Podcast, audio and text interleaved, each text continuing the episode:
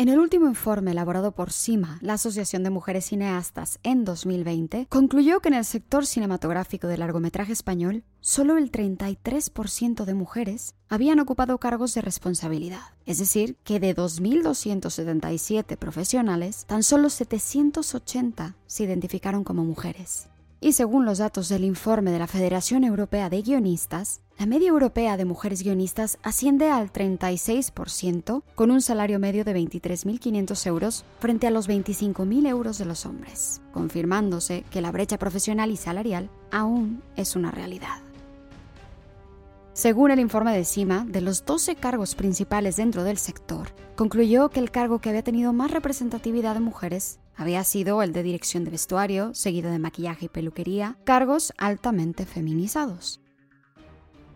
Y en cambio, producción, dirección y guion, profesiones que son determinantes en cuanto a qué historias se cuentan y cómo se cuentan, continúan en porcentajes muy bajos y altamente masculinizados.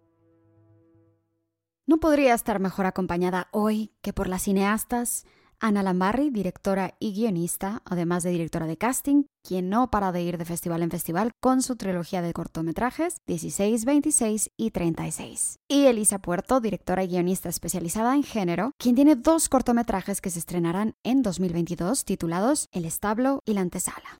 Soy Fernanda Valencia, bienvenidos a otra cápsula de morfina, conversaciones con contexto.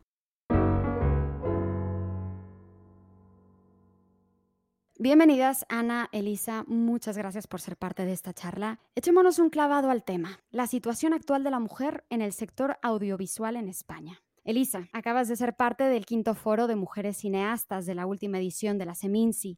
Cuéntanos sobre algunas de las conclusiones a las que llegaron. Bueno, ante todo, muchísimas gracias Fernanda, muchísimas gracias Ana por estar las tres reunidas aquí. Es una delicia. Pues este año el quinto foro de las mujeres cineastas de la Seminci estuvo dedicado a las mujeres guionistas. Tuve el placer de compartir cartel con unas pedazos de, de mujeronas con un talento hasta allá. Este encuentro arrancó con la lectura de un artículo que ha sido publicado por los Cuadernos del Caimán donde se retrata la situación de la mujer guionista en Europa. Los eh, números pues no son muy favorables. Siempre hay más hombres guionistas en toda Europa. Las mujeres guionistas tienen que probar a través de más pruebas que están a la altura de un puesto, de un trabajo solicitado por una empresa productora y por supuesto se nos paga un porcentaje menos. Y de lo primero que surgió fue que estamos todas muy hartas de esta noción del cine hecho por mujeres para mujeres, el cine feminista, el cine de la mujer, ¿no?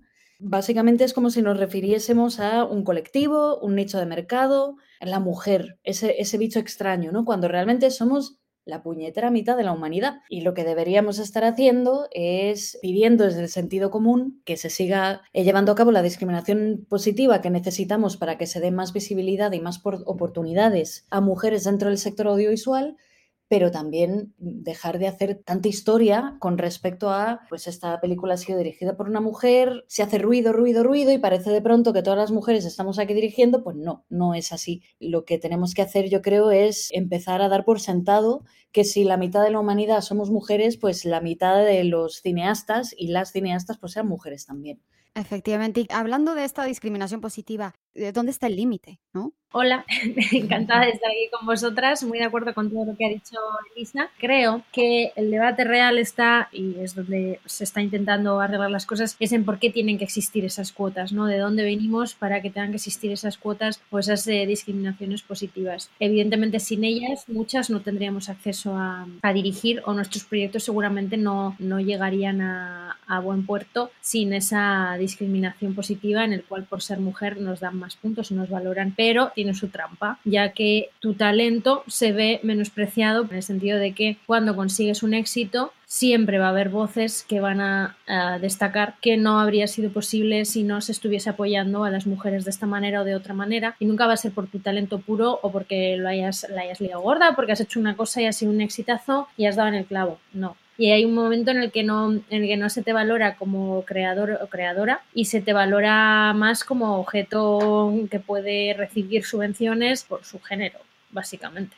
Yo sí creo que en un momento dado este problema que está sacando a colación Ana podría haberse disminuido si se dieran ayudas de manera anónima y que realmente uno tuviese, uno o una, tuviese la seguridad de que le han dado ayuda a su proyecto porque su proyecto vale, porque hay una visión y porque se quiere ver ese proyecto audiovisual realizado. Más allá de, ah, es chica, es mujer, mm, vamos a darle la ayudita que así... Que así quedamos todos contentos, marcamos casillas y cumplimos cuotas. Yo siempre lo digo, me gustaría mucho ver más películas de género o series de género hechas, realizadas por mujeres, mujeres eh, de cabeza, ¿no? Eh, lo que es, pues eso, terror, ciencia ficción, thriller, acción, eh, muchas veces ahí, o sea, y esto está también avalado por estadísticas oficiales, estos géneros suelen ser mucho más caros, necesitan de presupuestos más elevados que un drama intimista. Y por tanto, pues inmediatamente se piensa recurrir a hombres y no tanto a mujeres. ¿Han vivido alguna experiencia que digas, todavía no han cambiado las cosas después del Me Too, del Time's Up y de todos los movimientos estos que, que han despertado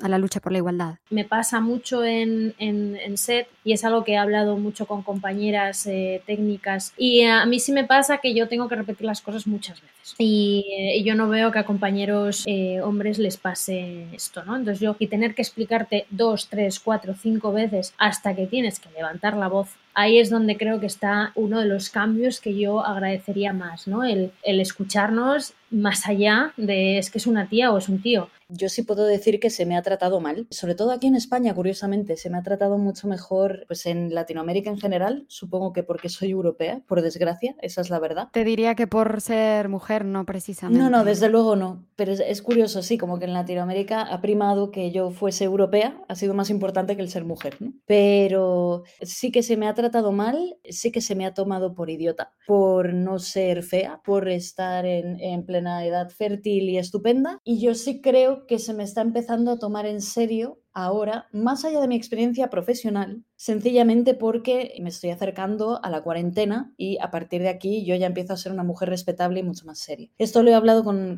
grandes mujeres productoras que me han dejado muy claro que, de haber sido hombre mi trayectoria profesional hubiese sido muy, muy diferente. Lo hablábamos antes también, eh, cómo es muy complicado quitar la parte sexual al llegar a intentar a trabajar en la industria, ¿no? Es muy difícil que no te vean, efectivamente, como has dicho, no eres fea, tengo posibilidades, inconscientemente quizá, porque ya es algo ya muy arraigado, pero si eres demasiado guapa, igual, no sé yo, no te tomo tan en serio, ¿no? O sea, todavía a día de hoy esas medidas existen. Por supuesto, y bueno, pues hay que ver por desgracia o, no por desgracia, no tengo ni idea, pero muchas directoras que, bueno, pues que, tienen logros maravillosos, la gran mayoría hay un gran porcentaje que no son follables de decir Dios santo que vivón, pero desde luego son mujeres atractivas y que sí están para el fotocol, ¿no? Por así decirlo. E, esto se aplica a todo, efectivamente. Si un director es graciosete, si es un Woody Allen, si tiene una pinta intelectual, e, etcétera, etcétera, pues es mucho más permisivo cuando una mujer llega siendo, representando ese arquetipo, ese personaje, tiene que tener una personalidad arrolladora para que se la tome en serio, para que se interese la gente por lo que tiene que decir. Sí, tener el físico, tener la inteligencia, todo en medida moderada, ¿no? Hmm. Para que ni moleste ni... No debe amenazar.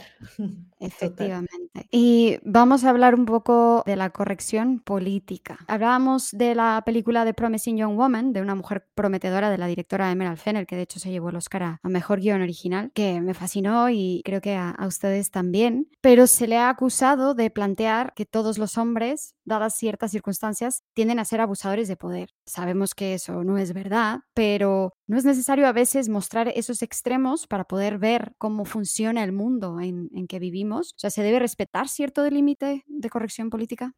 Yo creo que en el cine no, o sea, quiero decir, igual que en el humor y demás, pues eh, tiene que haber cierta libertad, porque si no, el contenido que vamos a generar va a ser muy, eh, muy aburrido. Además de que aquí estamos hablando de una peli, ¿quién se nos está ofendiendo con esta película? Pues nuevamente un sector de, eh, masculino, que no es todo, es un sector, de los hombres que, bueno, pues que se sienten ofendidos con esto, que vivirán dentro de una masculinidad tóxica y en vez de hacer una reflexión y decir, mm, ¿por qué existe una película que está contando esta historia y por qué me siento identificado con alguno de los protagonistas y me ofendo porque me siento representado en la pantalla y es que yo no soy así, pero en realidad sí lo soy, pero en vez de reflexionar me enfurruño, que haya un sector masculino que se ofende porque existen hombres que maltratan a mujeres, recapacitemos, hablemos sobre el tema no nos ofendamos, porque es que es así. Bueno, yo con respecto a esta, película, precisamente, Una joven prometedora, a mí no me hubiese molestado, es más, lo hubiese agradecido que hubiese algún tipo de personaje masculino que no fuera un capullo integral.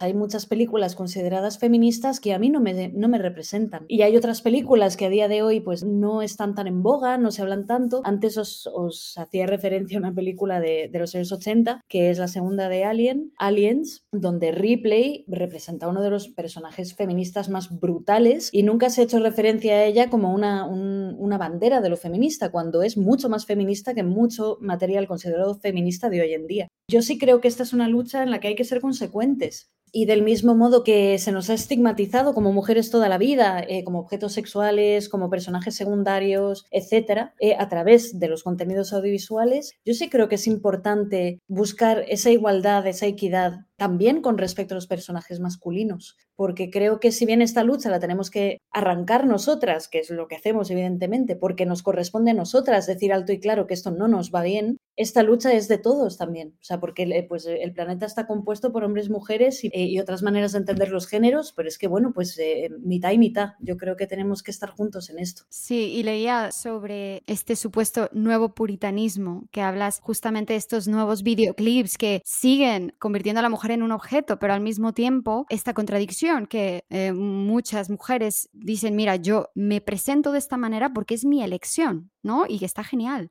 Pero es complicado encontrar este balance entre qué deberíamos aceptar para poder seguir adelante o qué de plano deberíamos decir, mira, es que esto no ayuda. Es que hasta en eso nos han eh, encasillado, quiero decir, han eh, cogido algo que es nuestra propia elección, cómo funcionar de manera libre en nuestras carreras, decidir tener o no hijos, tener o no pareja, casarnos o no casarnos, ir con más ropa o menos ropa, tener más sexo o menos sexo, eso que serían pasos hacia la libertad individual que cada uno hace lo que le place, lo han convertido en debate y lo han convertido en, en vuelta de tuerca.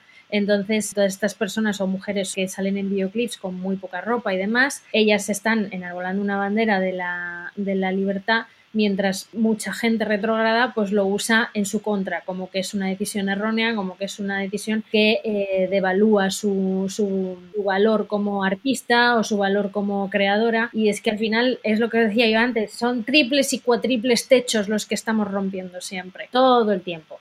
Rompemos uno y nace otro. Eso es. ¿Me podrían decir una cosa que les gustaría que se hiciese para lograr que el porcentaje de las guionistas incrementara para los próximos años? Una cosa. Guionistas o directoras o productoras. O productoras, o... efectivamente. Creo que tiene que ver con lo que dijiste antes tú, Ana. Creo que hay que abogar porque las ayudas se otorguen de manera más anónima. Eso de entrada. Y que se premie un proyecto por su calidad, se tome en cuenta un reel, se tome en cuenta, en fin, o sea, concebir de qué es capaz la persona que, que se está presentando y hasta qué punto es la persona idónea para el proyecto en cuestión desde su departamento, pero de manera anónima.